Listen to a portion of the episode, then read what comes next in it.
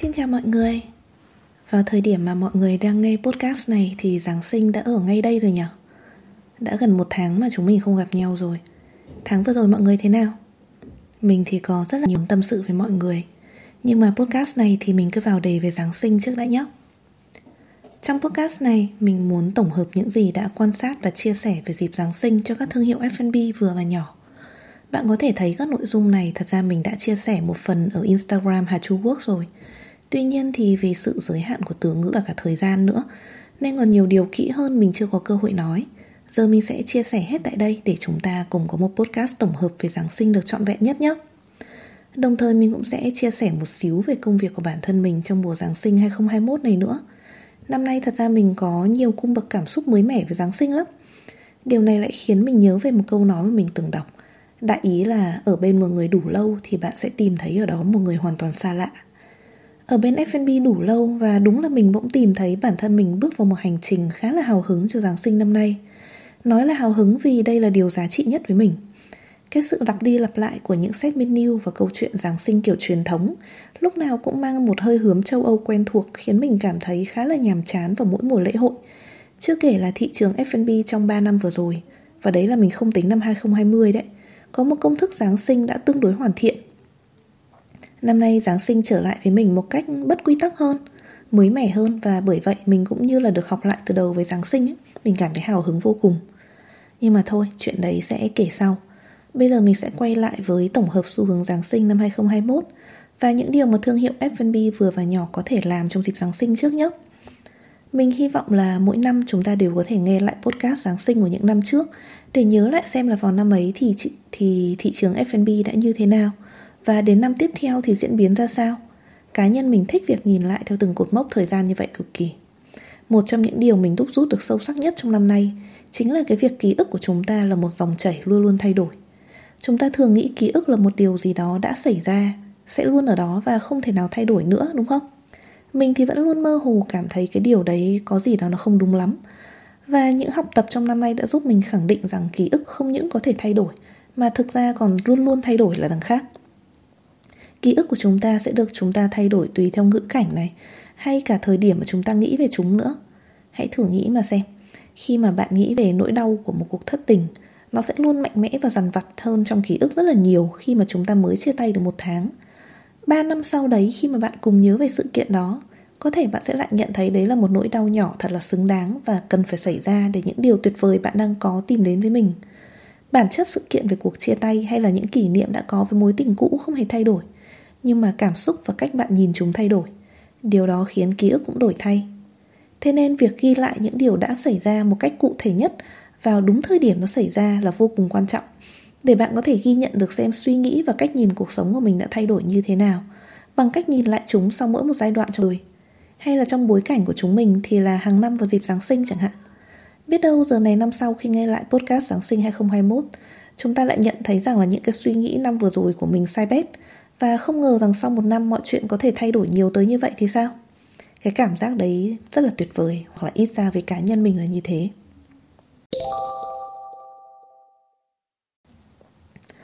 Vậy đầu tiên, hãy thử ghi nhận lại xu hướng F&B quốc tế năm nay nhé. Trên thế giới thì mình thấy có hai xu hướng truyền thông rất rõ ràng được định hình. Thế nhưng mà sâu về nó thì cũng cần nhớ rằng thế giới đang ở một giai đoạn khá là khác với Việt Nam. Đỉnh dịch của thế giới là năm 2020, còn ở Việt Nam là 2021. Thế nên là nếu như bạn thực sự muốn tìm hiểu về xu hướng Giáng sinh cho năm nay phù hợp với cả thị trường Việt Nam thì mình nghĩ là bạn nên tham khảo cả nội dung truyền thông của thế giới năm 2020 nữa. Nhưng mà bây giờ có lẽ là cũng khá muộn nói chuyện đấy rồi đúng không? Thế nên là hãy trở về với xu hướng của đúng năm nay đi. Năm nay mình nhìn thấy có hai xu hướng truyền thông chính cho mùa Giáng sinh. Xu hướng đầu tiên chính là Real Magic, tức là những cái phép màu có thật ấy. Vậy Real Magic là gì? Sẽ có hai cách hiểu. Cách thứ nhất là một cái cách hiểu khá là xến về concept này. Đó là hướng về những con người, những cái thành tựu mà chúng ta tạo ra như là một cộng đồng. Xu hướng nội dung này sẽ khuyến khích chúng ta tìm kiếm những phép màu Mà nói chính xác hơn là tự tạo ra phép màu từ cuộc sống quanh mình. Năm nay có nhiều hơn một thương hiệu lớn đặt thông điệp Giáng sinh của mình là Real Magic Trong đó có một thương hiệu đình đám nhất chính là Coca-Cola khi mà bạn nhìn vào commercial của Coca-Cola năm nay thì bạn sẽ thấy Real Magic được tạo ra khi mà tất cả mọi người trong cùng một khu nhà đã giúp đứa trẻ xây dựng một cái đường ống khổng lồ để ông già Noel có thể thả quà vào. Hay nhìn rộng hơn một xíu ở cả các thương hiệu khác, bạn cũng sẽ nhìn thấy là Real Magic xuất hiện ở cả trong thời trang, trong homeware hay trong Disney, một tượng đài về phim ảnh. Năm nay thì Disney nói về Real Magic dưới góc độ của một con thể hơn đấy chính là người cha dượng một cái nhân vật mà khá là ít khi được khai thác và thường có nhiều góc nhìn khá là trái chiều. Thì năm nay cái nhân vật người cha dựng xuất hiện như là một real magic trong gia đình của Disney vậy. Và có những biến thể khác của Real Magic nữa mà mình thấy cũng được ứng dụng khá là thú vị. Ví dụ như là McDonald's ở UK chẳng hạn Thì xây dựng hẳn một hình tượng một người bạn tưởng tượng. Đối với mình, một người bạn tưởng tượng cũng có thể đâu đó gọi là Real Magic Tại vì nó sẽ là một cái phép màu mà từ ra cái người bạn đấy cũng là do mình tạo ra mà đúng không? Thế nên nó vẫn là cái phép màu nằm trong tay mình. Hay là John and Lewis thì đi đến tận cùng của câu chuyện Real Magic Bằng cách tạo ra một người bạn có thật Thế nhưng mà lại là một người bạn ngoài hành tinh. Không biết bạn thế nào nhưng mà cá nhân mình thì Giáng sinh năm nào cũng cực kỳ để ý commercial của John Lewis. Phải từ hồi mình học đại học rồi ý, Tại vì từ lúc đấy John Lewis đã là một tượng đài rất là lớn trong các department store và có góp phần xây dựng một cái về Giáng sinh Vô cùng mạnh mẽ với cả các thương hiệu xung quanh Thế nên là năm nay khi mà nhìn vào John Lewis thì mình nhận thấy được là rõ ràng Real Magic là cái thứ mà thế giới này đang rất gần, đang rất cần chứ. Trong một cái thế giới mà quá là bất ổn, quá là xám xịt và đâu đấy có thể nói là cạn kiệt cảm hứng sau 2 năm phải đối chọi với cả dịch bệnh thì cái phép màu thực sự có thể là nhìn rộng hơn cái thế giới mà chúng ta đang sống có thể thế giới ngoài kia rộng lớn hơn trái đất rất là nhiều và ở ngoài đấy có những phép màu thực sự đang chờ đón chúng ta Thế còn xu hướng thứ hai thì sao? Thật ra mình đánh giá đây không hẳn là một xu hướng mà là một cách tiếp cận khá là truyền thống và an toàn với cả mùa Giáng sinh. Đấy là những trang Giáng sinh cơ bản, kết hợp với những câu chuyện dựa trên chủ đề Covid để tạo kết nối cộng đồng. Hoặc có thể đi theo một con đường mà mình vẫn thường hay gọi là xu hướng không xu hướng. Có nghĩa là gì? Có nghĩa là tiếp cận với Giáng sinh một cách tương đối truyền thống so với những gì mà chúng F&B trước đấy và không ghi nhận quá nhiều về cái sự ảnh hưởng của Covid trong đó, thế nhưng vẫn thể hiện rõ cái yếu tố cộng đồng. Đối với mình thì đây là một cách tiếp cận vô cùng an toàn, thế nhưng không có nghĩa là nó nhàm chán. Thật ra bản thân mình nghĩ rằng chính những cái chủ đề tưởng như là hiển nhiên mới là những chủ đề khó khai thác nhất và làm thế nào để khai thác được hay mới là thử thách sướng nhất mà một thương hiệu có thể vượt qua. Càng lúc thì khách hàng càng có nhu cầu chơi Giáng sinh nói chung và Giáng sinh trở thành một dịp lễ hội gần như ở các thành phố chẳng kém gì Tết Nguyên đán cả. Trong mỗi dịp Giáng sinh thì mình nhìn thấy là cảm xúc của khách hàng thường sẽ chia thành hai hướng. Đồng nghĩa với việc là thương hiệu F&B cũng sẽ có hai phương án để lựa chọn. Hướng tiên là những cái cảm xúc đoàn tụ. Mình thường nghĩ về cảm xúc Giáng sinh truyền thống giống như là cảm xúc của chúng ta với Tết Nguyên đán vậy. Nếu mà người Việt tụ tập vào Tết như thế nào thì người nước ngoài cũng tụ tập vào dịp Giáng sinh hay dịp Thanksgiving như vậy. Cái tạo nên cách gắn liền cả Giáng sinh cứ đến Giáng sinh là mọi người sẽ tụ tập, sẽ về với nhau cùng nhau ăn một bữa ăn để chuẩn bị khép lại năm cũ. Những bữa tiệc Giáng sinh theo hướng tiếp cận này sẽ có cảm giác mềm mại, vui vẻ, nhưng mà lại vẫn ấm cúng, thân mật, nó sẽ có phần chậm lại và sâu sắc hơn. Người tham gia những bữa tiệc ấy trong hình dung cá nhân mình cũng sẽ là gia đình, những người bạn thân thiết, những người thực sự quan trọng trong cuộc sống và trong năm nay của bạn nữa. Thế nên là sau một năm Covid thì mình nghĩ đây cũng là hướng cảm xúc được chú trọng trong lòng khách hàng khá là nhiều. Một hướng cảm xúc còn lại đó chính là cảm xúc tiệc tùng. Cá nhân mình thấy cái hướng phù hợp với những đất nước không có văn hóa Giáng sinh quá là mạnh mẽ Phần đông dân số không theo đạo Thiên Chúa Giống như ở Việt Nam vậy. Vào lúc này thì chúng ta mượn Giáng sinh là một lý do để có thể tụ tập và tiệc tùng Với những cảm xúc sôi nổi, hào hứng và nhộn nhịp hơn cực kỳ nhiều. Cùng là những bữa tiệc nhưng mà hướng thứ hai sẽ chú trọng hơn vào việc tạo nên sự mới mẻ, hoành tráng, hào nhoáng trong trải nghiệm ăn và uống. Phù hợp với những buổi tiệc công ty nói riêng và tiệc đông người nói chung nơi mà những người xa lạ cũng có thể gặp gỡ và trở thành bạn bè trên bàn tiệc. Đây là hướng đi đặc biệt phát triển trong Sài Gòn, nơi mà văn hóa tiệc tùng cũng như là văn hóa chơi Giáng sinh phát triển mạnh mẽ nhất cả nước. Nhưng mà đáng tiếc thay, Covid không cho phép xu hướng này phát triển trong năm 2021. Như thông tin mình vừa nhận ngay chiều nay, mọi nhà hàng ở khu vực quanh nhà thờ lớn ở Hà Nội thậm chí phải đóng cửa lúc 5 giờ chiều. Ai mà tiệc tùng sôi nổi lúc 3 giờ để mà 5 giờ giải tán được chứ, đúng không ạ? Bởi vậy nên là khi nghĩ tiếp cận an toàn của năm 2021 thì mình nghĩ ngay về những cái cảm xúc của hướng đầu tiên, cảm xúc chiêm nghiệm, gần gũi, ấm áp nhiều hơn. Thử lấy ví dụ là case study của Olive Studio, một thương hiệu mà mình đang phụ trách về marketing nhé. Olive là một trong những cái thương hiệu bánh ngọt cao cấp hàng đầu và cũng là đầu tiên ở Hà Nội chỉ hoạt động online. Phải nói rằng trong những năm Covid như thế này, cái việc được phụ trách một thương hiệu online hoàn toàn với mình là một cái cơ hội để mình có thể đào sâu về hành vi của khách hàng digital của mọi dự án F&B trong tương lai. Mùa Giáng sinh năm nay hay là nói đúng hơn là mùa thu đông năm nay, câu chuyện của Live Studio mang chủ đề Moving In, nghĩa là chuyển vào, chuyển tới. Và cụ thể hơn câu chuyện mà bọn mình hướng tới chính là sự chuyển nhà. Đây là một câu chuyện mà cá nhân mình cực kỳ cảm thấy thỏa mãn về mặt concept bởi vì nó đạt độ cân bằng gần như là trọn vẹn nhất giữa sự thật và sản phẩm và câu chuyện cảm xúc kết nối trong các chiến dịch mà mình từng làm. Mình vẫn luôn khuyên mọi người là hãy xây dựng thông điệp truyền thông từ sự thật và cũng chỉ sự thật mới tạo nên được những thông điệp chắc chắn nhất, đi vào lòng người nhất đúng không? Năm nay thật ra những người sáng lập ra olip những người founder là quan trọng nhất đối với olip Studio thực sự đã chuyển nhà và bước vào một cuộc sống mới trên hành trình cá nhân của họ. Thế nên là Moving In là một câu chuyện có thật trong chính dòng chảy của con người thương hiệu. Sản phẩm của bộ Moving In thực sự được tạo nên từ những cái cảm xúc trong quá trình dịch chuyển đấy. Thế nên là bạn sẽ tìm thấy có chiếc bánh không được trang trí một chút nào để giữ nguyên những cái cảm xúc thô giáp và mãnh liệt. Lại có những chiếc bánh có tới nửa cân cherry và rượu để ăn mừng cái bước chuyển vào cuộc sống trưởng thành. Thế nhưng mà chỉ vì những người founder chuyển nhà không có nghĩa là cái câu chuyện chuyển nhà nghĩa đen đấy bị gượng ép lên tất cả khách hàng của Olip Chúng mình lấy chuyển nhà làm cảm hứng chính để phát triển ra những cái phiên bản chuyển nhà khác nhau. Chuyển nhà vào một trạng thái bình thường mới này, chuyển nhà vào một danh phận mới, chuyển nhà vào một công việc mới. Mỗi thay lớn trong cuộc sống đều như một lần chuyển nhà, nơi mà căn nhà chính là tâm trí của chúng ta, hay cách mà chúng ta nhìn nhận cuộc sống, thế giới xung quanh ấy. Nói tới đây thì mình lại nhớ tới một đoạn văn rất nổi tiếng mà có lẽ ngày bé chúng ta ai cũng từng học. Buổi sáng mai hôm ấy, một buổi mai đầy sương thu và gió lạnh, mẹ tôi âu yếm nắm tay tôi dẫn đi trên con đường làng dài và hẹp. Con đường này tôi đã quen đi lại lắm lần, nhưng lần này tự nhiên tôi thấy lạ. Cảnh vật chung quanh tôi đều thay đổi, vì chính lòng tôi đang sự thay đổi lớn. Hôm nay tôi đi học, bạn có còn nhớ đoạn văn này không? Chính là lòng mình thay đổi, mà mình cũng như là chuyển sang một căn nhà mới, một thế giới mới, đúng không?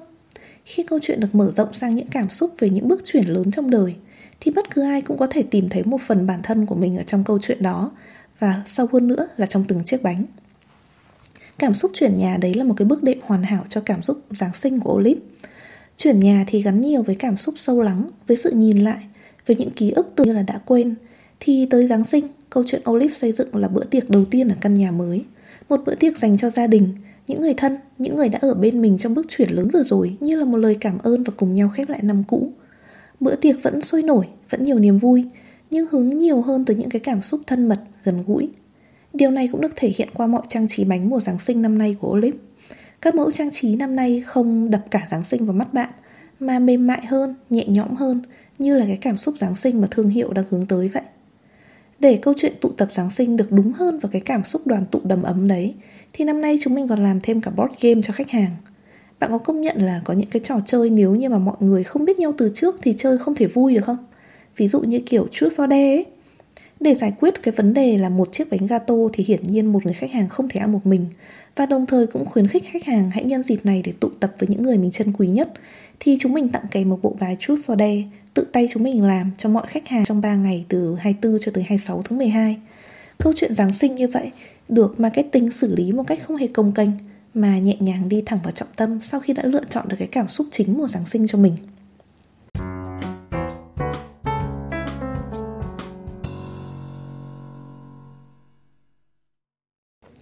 Đấy là về xu hướng Giáng sinh ấy Mỗi năm sẽ đều thay đổi Thế nhưng mà cái công việc năm nào cũng giống năm nào Mà một thương hiệu F&B có thể làm thì sao?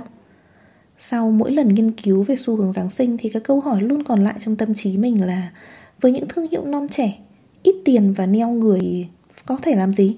Phần lớn chúng ta là như vậy mà Trên thực tế thì sẽ còn rất nhiều điều chúng ta có thể làm, Nếu không muốn nói là cả một bộ tiêu chuẩn Để chuẩn bị cho mùa Giáng sinh ấy Vậy cái bộ tiêu chuẩn Giáng sinh đấy là gì? Mình nghĩ là cái phần quan trọng và dễ thấy nhất Nó chính là phần nhìn. Chắc chắn là mọi thương hiệu sẽ luôn luôn cần cập nhật giao diện. Thế nhưng mà điều cần lưu ý là đừng để Giáng sinh nuốt chửng bạn. Mình vẫn thường gọi đây là concept Christmas puke, Tức là trang trí nhiều tới mức cảm giác như là ông già Noel vừa nôn lên cả cửa hàng của bạn vậy. Cái cách làm này đối với mình là một phương án khá là dự phòng. Đấy là khi không thể nghĩ ra một concept gì khác, Thì mình đành phải lấy số lượng đè chất lượng và sử dụng những cái phụ kiện trang trí an toàn năm nào cũng giống năm nào để tạo ra một cái không khí Giáng sinh tiêu chuẩn. Với mình thì tiêu chuẩn là nhiều hơn thế. Trang trí Giáng sinh phải là sự kết hợp giữa xu hướng của năm với concept của thương hiệu và với cái branding của Giáng sinh. Như vậy mới đáng để trang trí. Vậy thử nhìn vào từng yếu tố trong ba yếu tố nói trên nhé. Về xu hướng của năm thì đây luôn là phần mà mình háo hức tìm hiểu và cho mình nhiều cảm hứng nhất. Đồng thời cũng là một phần việc mà không thể chuẩn bị trước được, phải đến đúng thời điểm thì mới có thể làm được. Xu hướng của năm được tạo nên không chỉ bởi sự định hướng từ các thương hiệu khổng lồ như là cái cách mà Apple định hướng à như là cái cách mà Apple định hướng cái xu hướng công nghệ hay là TikTok định hình xu hướng về nội dung mà còn đến từ những cái sự kiện xã hội lớn và quan trọng xảy ra trong năm đấy. Hai năm nay thì mọi quảng cáo đều xoay quanh sự kết nối cộng đồng cũng vì Covid phải không? Thế nên là đến cuối năm bạn mới có thể thực sự nắm bắt được các xu hướng của năm và việc bạn cần làm là lựa chọn một xu hướng phù hợp để lấy cảm hứng trang trí. Ví dụ như nếu cảm hứng của bạn là Taylor Swift thì có lẽ trang trí của bạn nên sử dụng tông đỏ làm chủ đạo như là Starbucks ấy. Còn nếu cảm hứng của bạn là Adele với album 30 mới thì phong cách trang trí của bạn sẽ mang âm hưởng Anh Quốc nhiều hơn chẳng hạn. Thông qua cái ví dụ này thì có lẽ là mọi người cũng thấy sự kiện lớn không phải là một cái sự kiện xã hội đâu. Đấy chỉ cần là một sự kiện được quan tâm trong cộng đồng khách hàng mục tiêu của bạn là được. Năm nay mình không thấy có một xu hướng Giáng sinh quá rõ ràng, nhưng mà mình thấy xu hướng cây thông ở Việt Nam thì rất rõ ràng. Càng lúc mọi người càng ưu tiên sử dụng cây thông thật và bên cạnh các cây thông nhập khẩu thì năm nay cây thông Sapa xuất hiện như là một cái giải pháp hoàn hảo. Rẻ hơn cây thông nhập khẩu cực kỳ nhiều, lại mang nhãn hiệu là Made in Việt Nam và vẫn đẹp lung linh luôn. Thế nhưng mà phải nói thật là cá nhân mình vẫn khá là 50-50 về cái xu hướng chơi cây thật này. Vì mình nghĩ rằng việc mua một cây nhựa thật đẹp và dùng trong nhiều năm Thì còn thân thiện với môi trường hơn rất là nhiều so với việc sử dụng cây thật. Thế nhưng mà mùi thơm của một cành thông rừng Hay là cảm giác về sức sống trong chậu cây thì quả thực cũng không thể thay thế được. Thế nên ích kỷ mà nói thì mình vẫn khá là thích chơi cây thật đấy. Thế nhưng lý trí mà nói thì có lẽ năm sau mình sẽ đầu tư một chiếc cây giả thật là đẹp Và gắn bó với nó trong nhiều năm tiếp theo mình nghĩ đấy sẽ là một giải pháp tốt hơn Yếu tố thứ hai mà chúng ta cần phải lưu ý trong trang trí Giáng sinh chính là concept của thương hiệu. Thương hiệu của bạn hiện đại hào nhoáng hay là đầm ấm thân thiện? Liệu giữa một không gian retro ấm cúng như là All Coffee chẳng hạn mà trang trí Giáng sinh hiện đại như là Blue Bottle Coffee thì có hợp lý hay không? Với cá nhân mình, đây luôn là thời điểm mình cân nhắc về cái nguồn gốc xuất xứ của thương hiệu. Với thương hiệu lấy cảm hứng từ văn hóa Pháp, mình sẽ dựa vào cách trang trí lễ hội tại Pháp. Nếu thương hiệu mang âm hưởng Hàn Quốc thì hiển nhiên mình sẽ không xem cảm hứng trang trí từ Mỹ cho dù nó cũng đẹp vô cùng. Mình tin rằng cách trang trí Giáng sinh tại mỗi nước đều phản ánh cái cách mà đất nước và văn hóa đấy cảm nhận về Giáng sinh. Và sự đồng nhất trong phong cách chung của thương hiệu với phong cách Giáng sinh là tối quan trọng. Bạn không cần phải là người trang trí lộng lẫy nhất, nhưng phải tạo ra một cảm xúc nhất quán cho nhóm khách hàng mục tiêu của mình bằng cách có những cái trang trí nó tương đồng với cả cái con người thương hiệu mà bạn đã xây dựng từ đầu tới giờ. Và yếu tố cuối cùng mình nhắc tới trong trang trí không gian dịp Giáng sinh chính là branding của của uh, Christmas. Điều đấy có nghĩa là gì? Là cho dù bạn có hiện đại tới đâu thì cũng nên đảm bảo cái bộ nhận diện của Giáng sinh nó được hiện hữu. Đó là những cái chi tiết như là cây thông này hay là gingerbread này hay là ông già tuyết này. Cái sự sáng tạo ở concept thương hiệu hay xu hướng của năm không nên đưa bạn đi quá xa khỏi những hình ảnh có tính biểu tượng của Giáng sinh. Tại sao lại vậy? Tại vì trong một đất nước nhiệt đới như Việt Nam, Toàn bộ câu chuyện Giáng sinh vốn đã là make believe, Thì hãy thỏa mãn cái nhu cầu make believe đó cho khách hàng Chúng ta không thể có tuyết, Không thể có những cái không gian thần tiên mộng mị Vậy thì hãy cho họ nhìn thấy cái phép màu Giáng sinh Mà họ luôn mong chờ ở trong chính không gian cửa hàng của bạn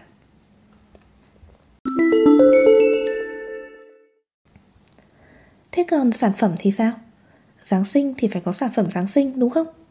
Việc ra mắt sản phẩm Giáng sinh có cảm giác như là hiển nhiên, Một phần cũng vì cái demand tăng mạnh từ phía khách hàng trong những ngày lễ hội lớn hiếm hoi trong năm. Có thể nói rằng không có dịp lễ nào khác đạt được đến cái cảnh giới thiên thời địa lợi nhân hòa như là Giáng sinh. Khi mà nó vừa cần kề với cả kỳ nghỉ năm mới, Vừa gắn chặt với cảm xúc tự thưởng của bản thân khi một năm cũ kết thúc, Vừa đi đôi với những cái khoản lương thưởng cuối năm. Vậy đề bài của chúng ta là làm thế nào để tạo được một sản phẩm thực sự chiến thắng so với những đối thủ trực tiếp của mình và đi vào lòng khách hàng? Thường thì một rằng một cái sản phẩm Giáng sinh sẽ thỏa mãn một hoặc là một vài yếu tố mà mình sắp nói dưới đây.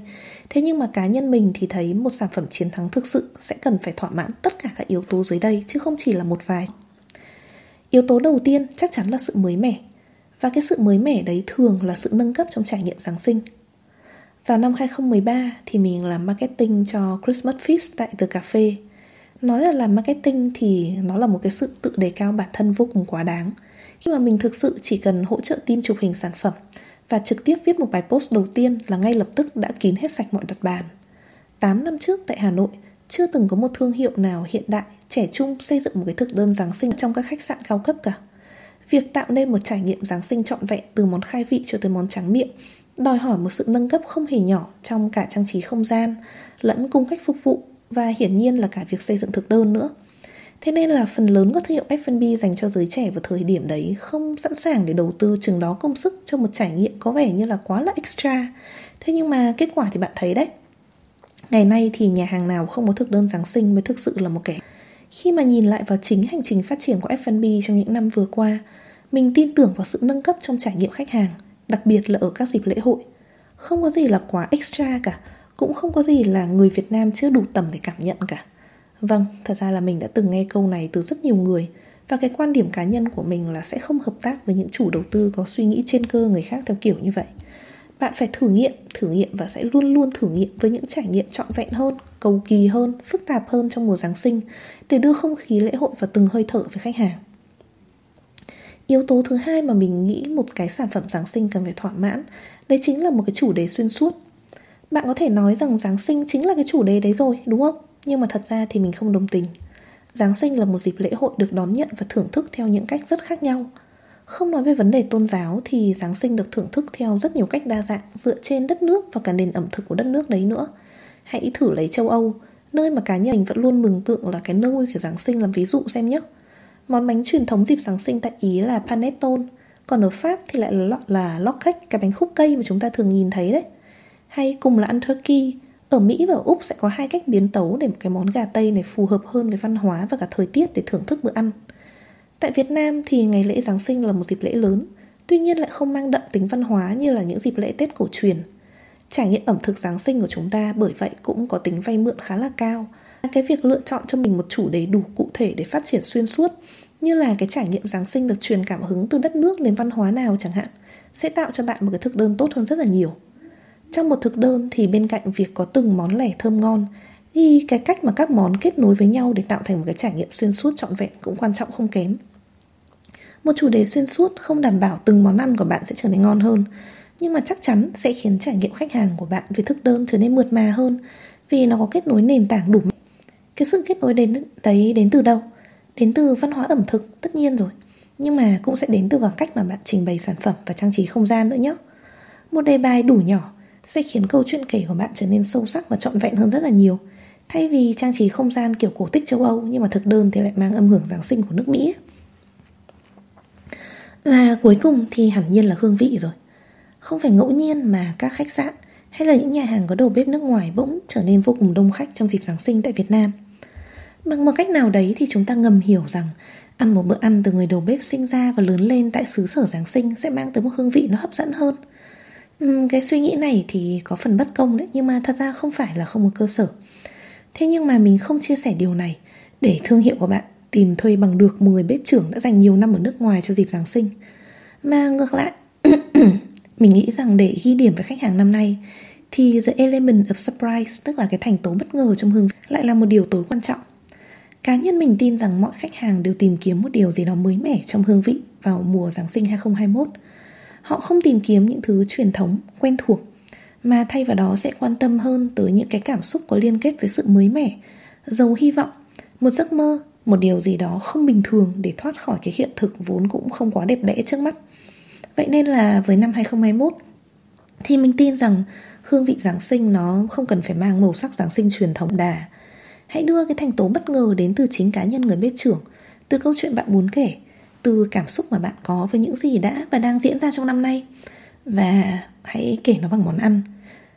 Thế nhưng mà cuối cùng thì vào giờ phút này Nói đi cũng phải nói lại.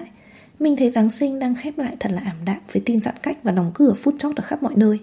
Hương vị của chúng ta có lẽ là phải trì hoãn tới năm mới Hoặc là đến Tết âm lịch mất rồi. Đáng ra mình đã có 3 Giáng sinh sôi nổi năm nay với ba thương hiệu nhưng cuối cùng thì chỉ còn lại một. Vào thời điểm này, cảm xúc chung của mình về Giáng sinh 2021 là một sự chắp vá vội vàng. Cũng có thành công đấy, Nhưng mà nhiều hơn là những giang dở và những cảm xúc nhờ nhờ Các thương hiệu F&B chỉ vừa kịp chuyển mình một chút Thoi thóp sống lại sau một năm đại dịch tơi tả Không biết là năm sau khi nghe lại Chúng mình liệu có thấy nhẹ nhõm vì đã vượt qua khó khăn không? Hay là vẫn thấy những thử thách kéo dài nhỉ? Trải nghiệm của bạn về Giáng sinh 2021 thế nào? Chia sẻ với mình ở Instagram Hà Chu Works nhé Và chúc bạn một ngày Giáng sinh an lành